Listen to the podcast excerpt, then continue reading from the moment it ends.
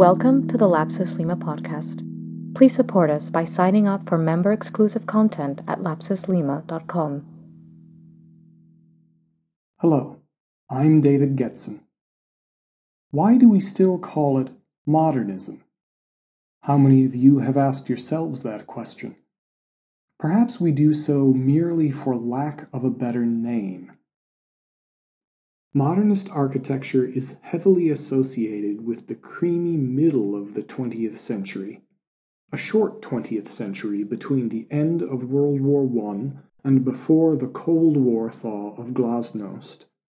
Even though Art Nouveau and the Spanish Modernista architectures rightfully declared themselves as new and modern, let the average person, or even the average architecture student, Look at Corbusier's Villa Savoye or the Dessau Bauhaus, and then at modern works made somewhat earlier, such as Gaudi's Sagrada Familia or a Victor Horta interior.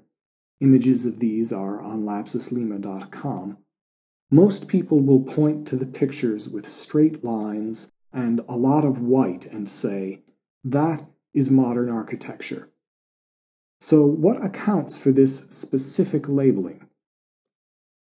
Despite the broadly self attached label of modern that these movements carried, what we have come to know as such is a succession of period styles that took place roughly between the early 1920s and the late 1970s, joined by a common urge to novelty and a rejection of the past though these distinct venues of avant garde development can be identified with some consistency in what art historian Alois Riegl called a Kunstwollen, or will to art, their trajectories do not rise and fall in a symmetrical arc, as would occur with single arrows in a vacuum. The exploration of recursive themes may require putting strict chronologies on hold to zoom into the different parts of a historical timeline.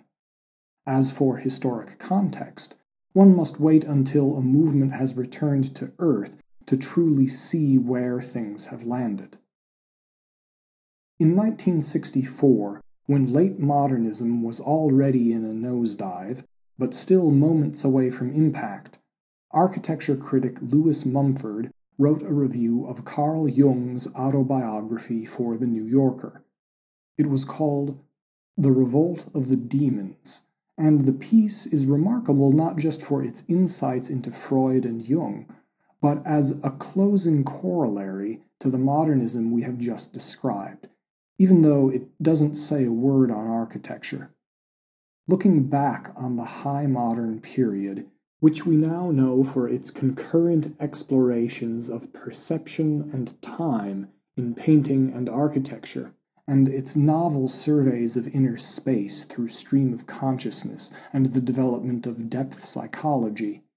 Mumford notes how the disturbances in Jung's patients had revealed to him the matrix of a mythopoetic imagination that has vanished from our rational age. But a vanishing is not quite what was at work here. The revolt of the demons corresponds more clearly to a return, what Freud called the return of the repressed. And what is the repressed, if not that which is kept on a short but empowering leash by the very orders it would seem set to antagonize? Since the onset of the Enlightenment, rationalism brought with it an equal and opposite reaction that began with the rosy eyed but quickly darkening regressions of Romanticism and would pave the way into the cynical new halfway world of the postmodern. Given this dialectic, it behooves us to presume the bastard lineage of the modern rationale must have been present in some shape or forms at the very time in which the Werkbund and the Bauhaus were setting the course for a new and improved architecture. And so it was. But though many of its more irregular manifestations, pataphysics, vorticism, even futurism, are treated as curiosities or placed at the margin of more typical histories of architecture, we consider them to be not quite as easily dismissible.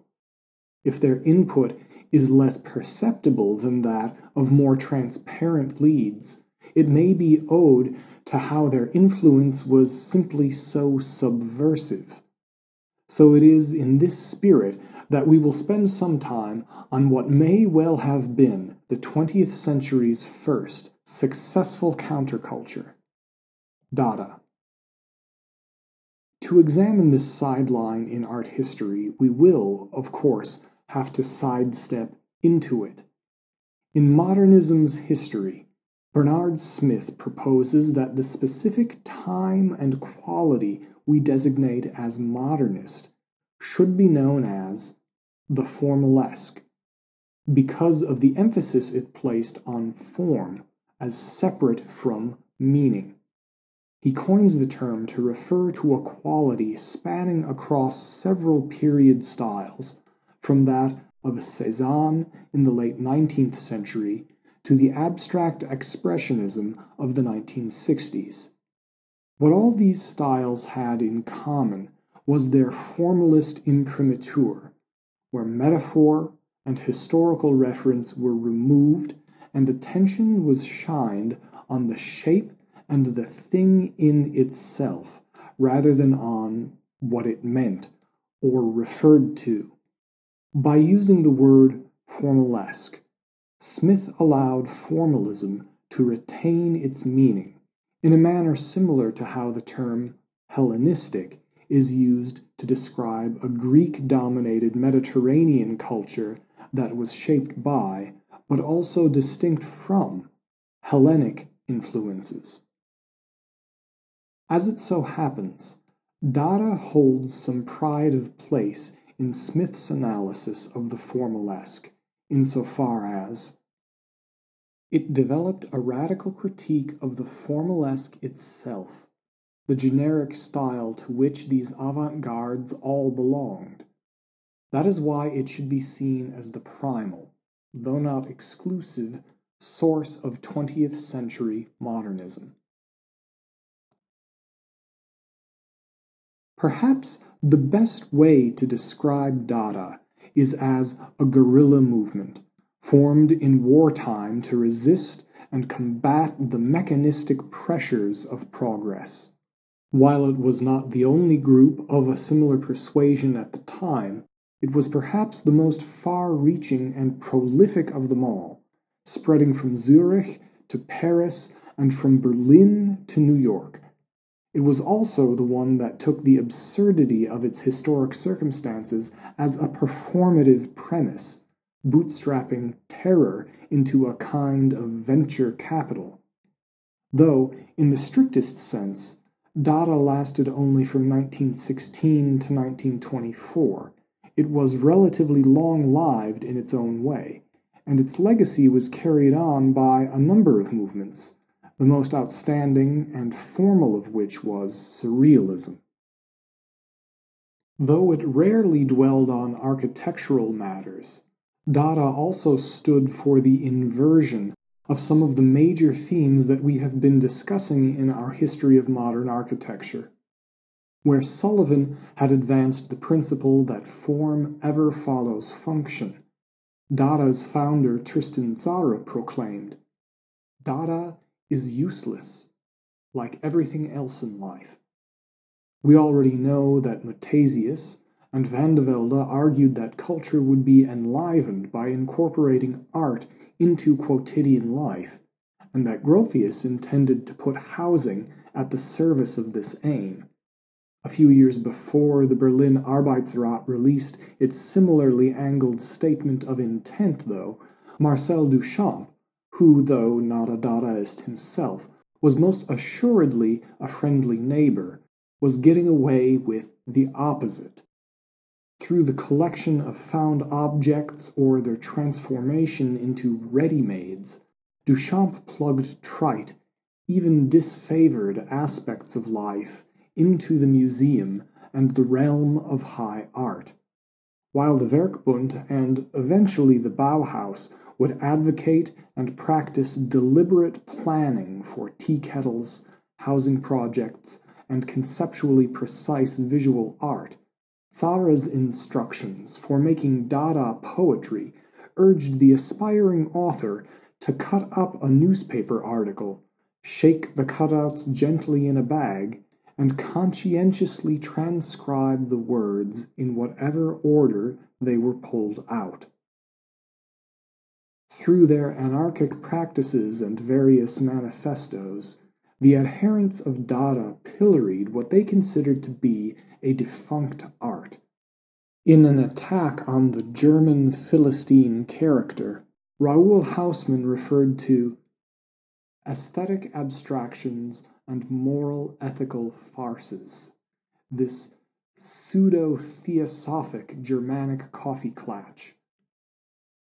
But now, these very abstractions and ethical imperatives, which formed a charter component of the Bauhaus, were being assailed on two fronts by industrial and economic reasoning, and by the anti rationalist revolt stirred up by the younger proponents of Dada against the established expressionists. Gropius had himself secured professorships for a number of famous expressionists like Feininger, Itten, Kandinsky, and Klee. There were moments when the Bauhaus may have seemed more like a spin off of the painters' group Der Blaue Reiter than like what it really was its last asylum.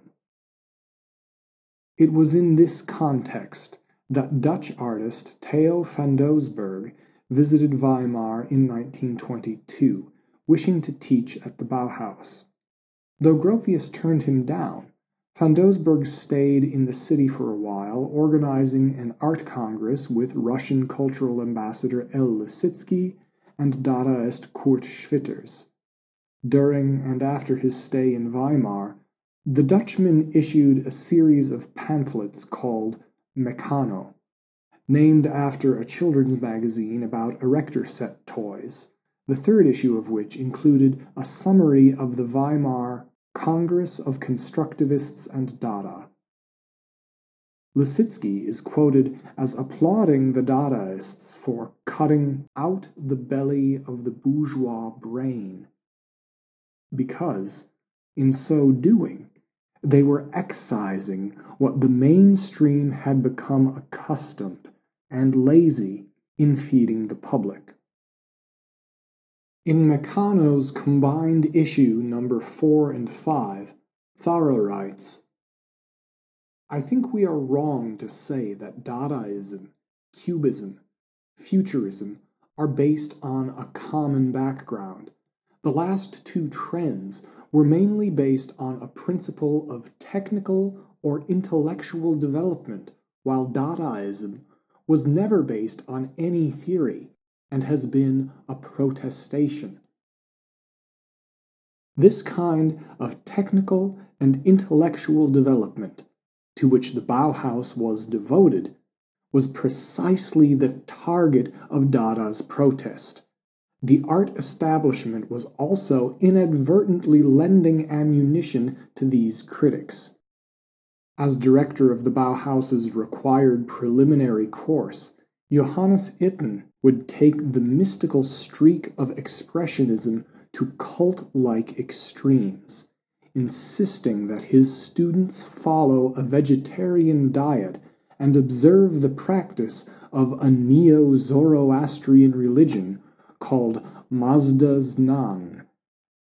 In an arc spanning from 1922 to 1925 that peaked in 1923 with Itten's expulsion, Expressionism was eradicated from the Bauhaus. Though the credit for this may not be due, or may be owed only in part, to the influence of Dadaism, the Bauhaus's relinquishment of mystical art may be tallied as a final victory on Dada's upended scoreboard. Whatever the causes for the waning of Expressionism's star, its legitimacy and that of other pre war movements was shaken, and Dada had been foremost in presenting a prognosis for this. As though nothing had changed after the war, and though everything had, Dada raged against how these established movements tried to keep much the same projects and aims that they had been engaged in prior to 1914. We have demonstrated one aspect of this continuity in how the Arbeitsrat and the Bauhaus manifestos, although strident and politically charged, at root worked to the same ends as the Werkbund had. A Dadaist observing this resumption of a pre war program would see, once more, a recycling of meaningless tropes, amplified by a bourgeois economy with applied art being fed to the masses as part of the latent engine of war. Repeating the same actions and expecting a different result was civilized insanity, against which the anarchy of Dada strived to make some space of refuge. The Dadaists wanted to tear down all pretensions to elevated principles in a world where the best intentions had already paved a road to hell. In 1918, Tzara wrote, Let each man proclaim, there is a great negative work of destruction to be accomplished. We must sweep and clean. Affirm the cleanliness of the individual after the state of madness. And so they did. The architect and Dadaist Johannes Baader was dismissed from the army in 1916 after writing a letter to the Kaiser's eldest son, making demands of the Kaiser, whom he refers to as the prince's grandfather. Matthew Biro quotes the letter in The Dada Cyborg. My dear Prince, I am currently a soldier in the army of your grandfather, who has become the monarch of the kingdom of violence. As I am the monarch in the kingdom of spirit, I cannot be put under the order of an inferior master. I ask you to please inform your grandfather of the following. I order him to stop every warlike undertaking and to start peaceful negotiations under my leadership. With fond greetings to your grandfather and you, Johannes Baader, Pioneer. Almost as if alluding to Hamlet's nutshell dwelling, king of infinite space, this self styled regent of the spirit was rejecting the corruption of the world in an effort to salvage what was left of it. While not exactly a conventional complaint, today this letter strikes us more as a sincere protest than as the ravings of a dangerously sick man. Baader was, however, declared permanently unfit for service by reason of insanity and hospitalized several times thereafter. Fellow Berlin Dadaist Raoul Hausmann even claimed that Baader would induce the authorities to institutionalize him when he needed to escape his creditors, lending the purpose of asylum with its full investiture. For many artists, the trauma of war had emblazoned Abandon all hope, ye who enter, above the blasted gates of Western culture. Returning to Mumford's perspective on this period raises the question Are the demons truly in revolt when they have come to serve their native purpose? Join us next week on Lapsus Lima as we examine the explosive history of Dada from inception to diffusion, from Zurich to Paris with tough love. Thank you for listening.